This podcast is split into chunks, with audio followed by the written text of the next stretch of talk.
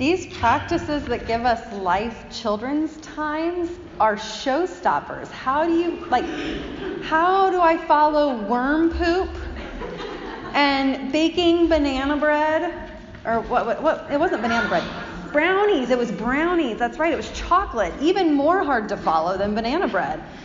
And Judy, the dog. It's amazing. Not all goodbyes are created equally. I recall a silver geo tracker, and his name was Tommy Tracker, if you're interested, fading into the distance. It was the last time that I saw my beloved aunt for many years. Watching her drive away, I did not know that it was the last time I would see her for a decade or more. But I would return to that memory of the disappearing tracker over and over again as I wondered where she had gone and what had gone wrong. I didn't even get a proper goodbye, just a lackluster memory of the tail end of her car named Tommy. A number of years ago now, while working a 12 step program, she came to visit me and make amends. She's quite a few years sober now, and I'm grateful, very glad for her.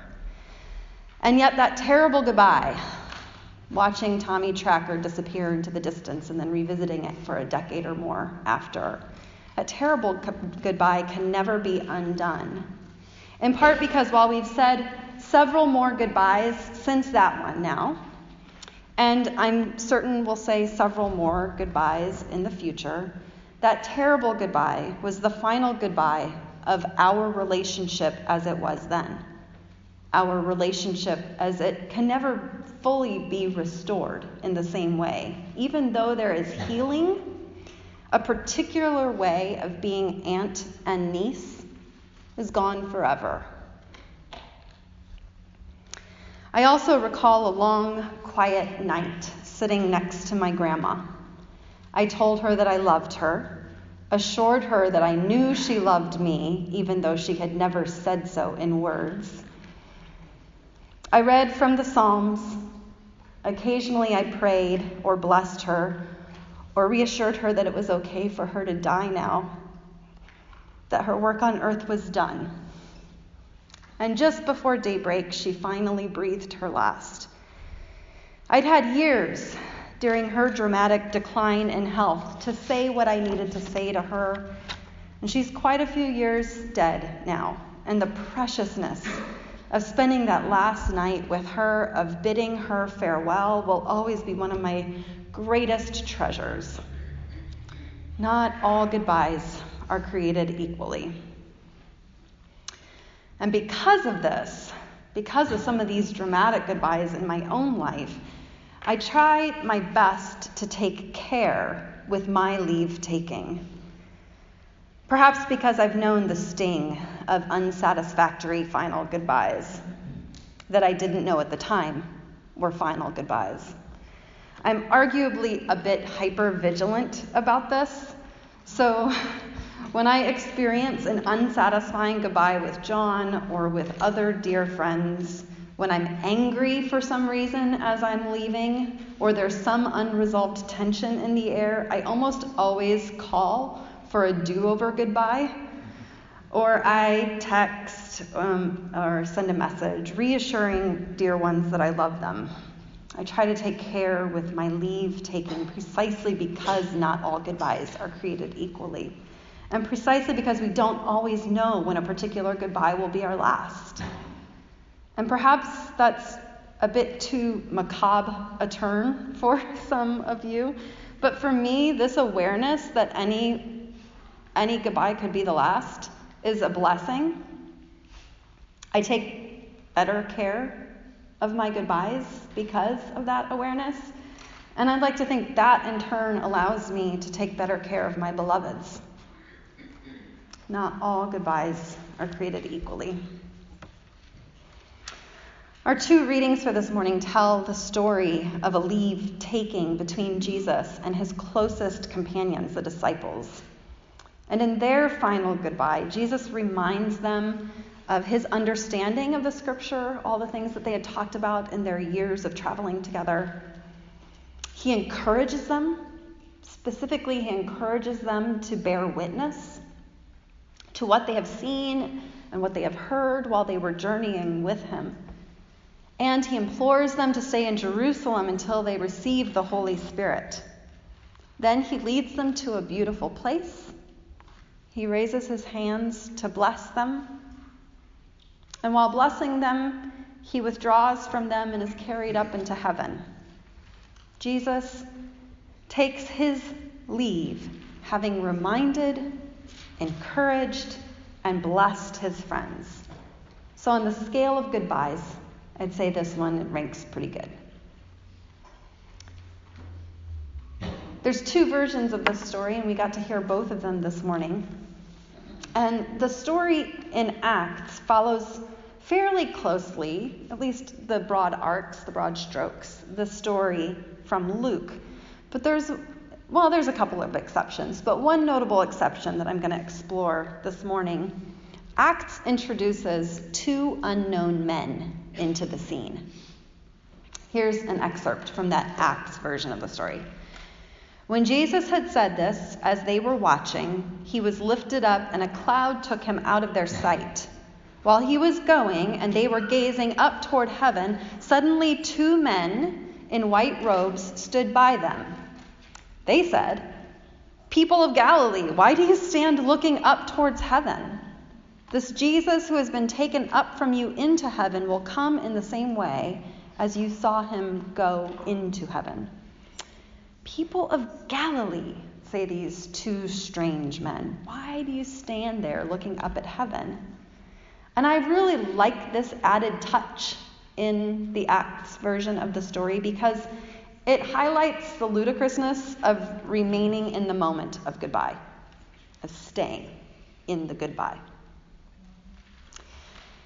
In almost every artistic depiction of the ascension, this strange tale of Jesus being subsumed into heaven. And I did, I looked at a bunch of images this week from uh, frescoes to mosaics to stained glass windows. And almost every one, Jesus is levitated above the ground a little or a lot. And in several cases, Jesus' feet are visible, and these are some of my favorites, where it's just his feet, like his little toes coming through a cloud. All, in almost every artistic depiction of this scene, the disciples are craning their necks to look up.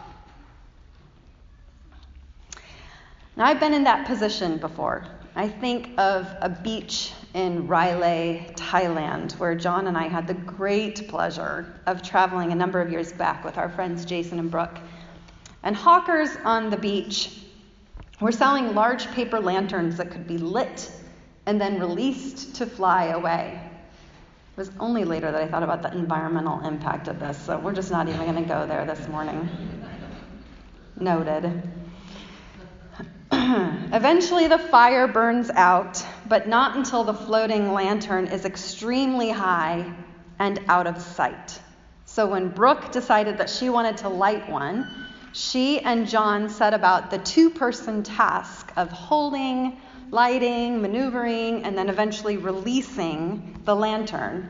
And it floated further and further away. All four of us, as well as many bystanders, stood gazing up, craning our necks to watch the lantern float up and away, eventually squinting against the black of the night sky.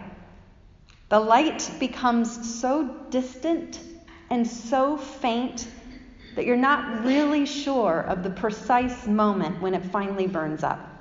We all kept watching because we weren't sure for a long time whether we could still see it or not. And if we were still perhaps seeing it, we didn't want to look away and miss a single moment of it. I had a similar experience with the eclipse last year when you're just watching. Is there a little bit there? Is it gone? If it's still there, I want to keep watching it. I don't want to look away until it's actually done. And it's into that sort of craned neck enraptured moment that two strange men show up, breaking into the reverie with their question People of Galilee, why do you stand looking towards heaven? The lamp has burned out.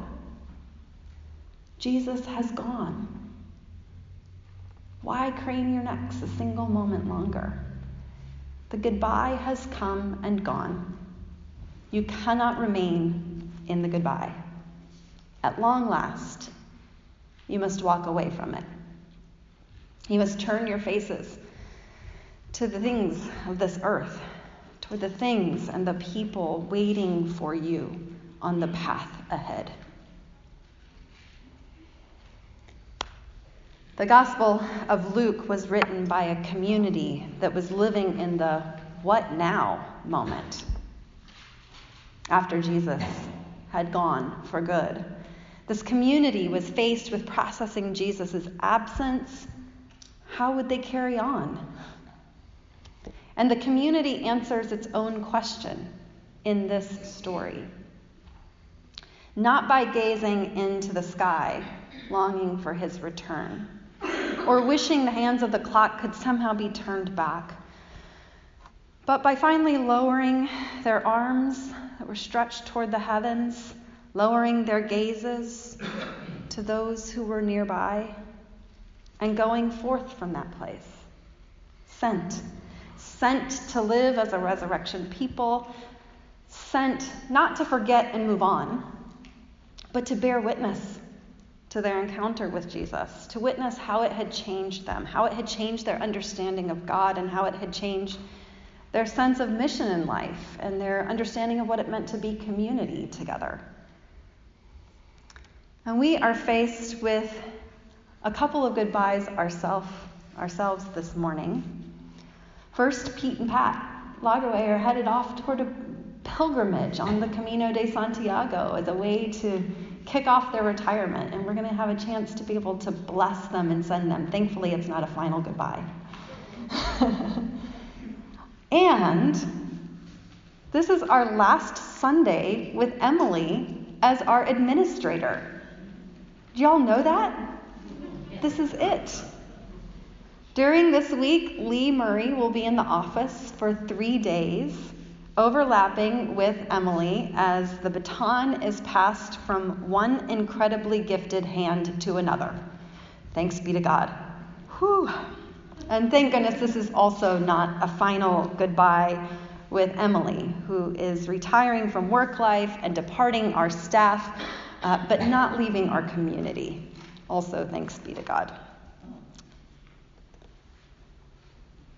Still, we want to take care with our leave taking, as modeled by Jesus, by remembering, encouraging, and blessing. That's what he did as he was leaving his friends. And I meant to pull my bring this book up with me.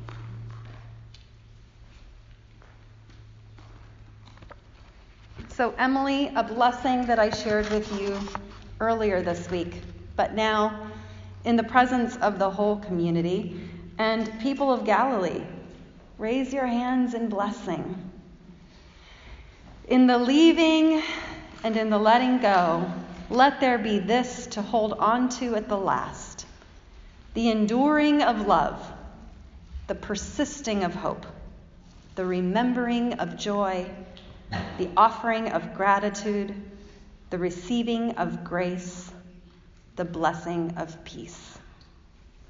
May God bless you and keep you, Emily. May the very face of God shine upon you and be gracious to you. May God's presence fill you in these days of your retirement and give you peace. Amen. Let's thank Emily.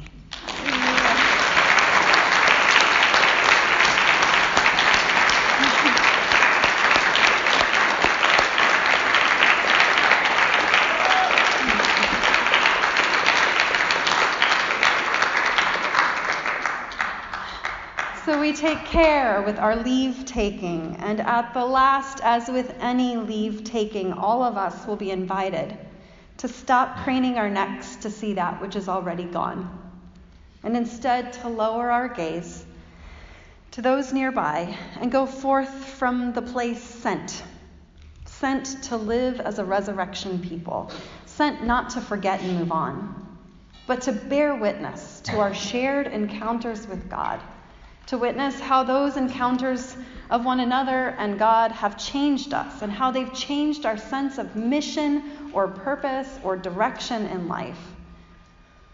Not all goodbyes are created equally.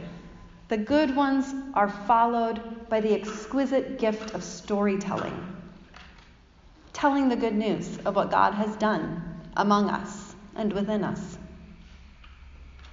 in which we share how the relationship helped to shape us in new ways, in which we bear witness to God's work among us and through us. So, people of Seattle Mennonite Church, why do you stand looking towards heaven? you are witnesses of these things. Receive the Holy Spirit and go. Not literally at this moment, that'll come later. Amen and amen.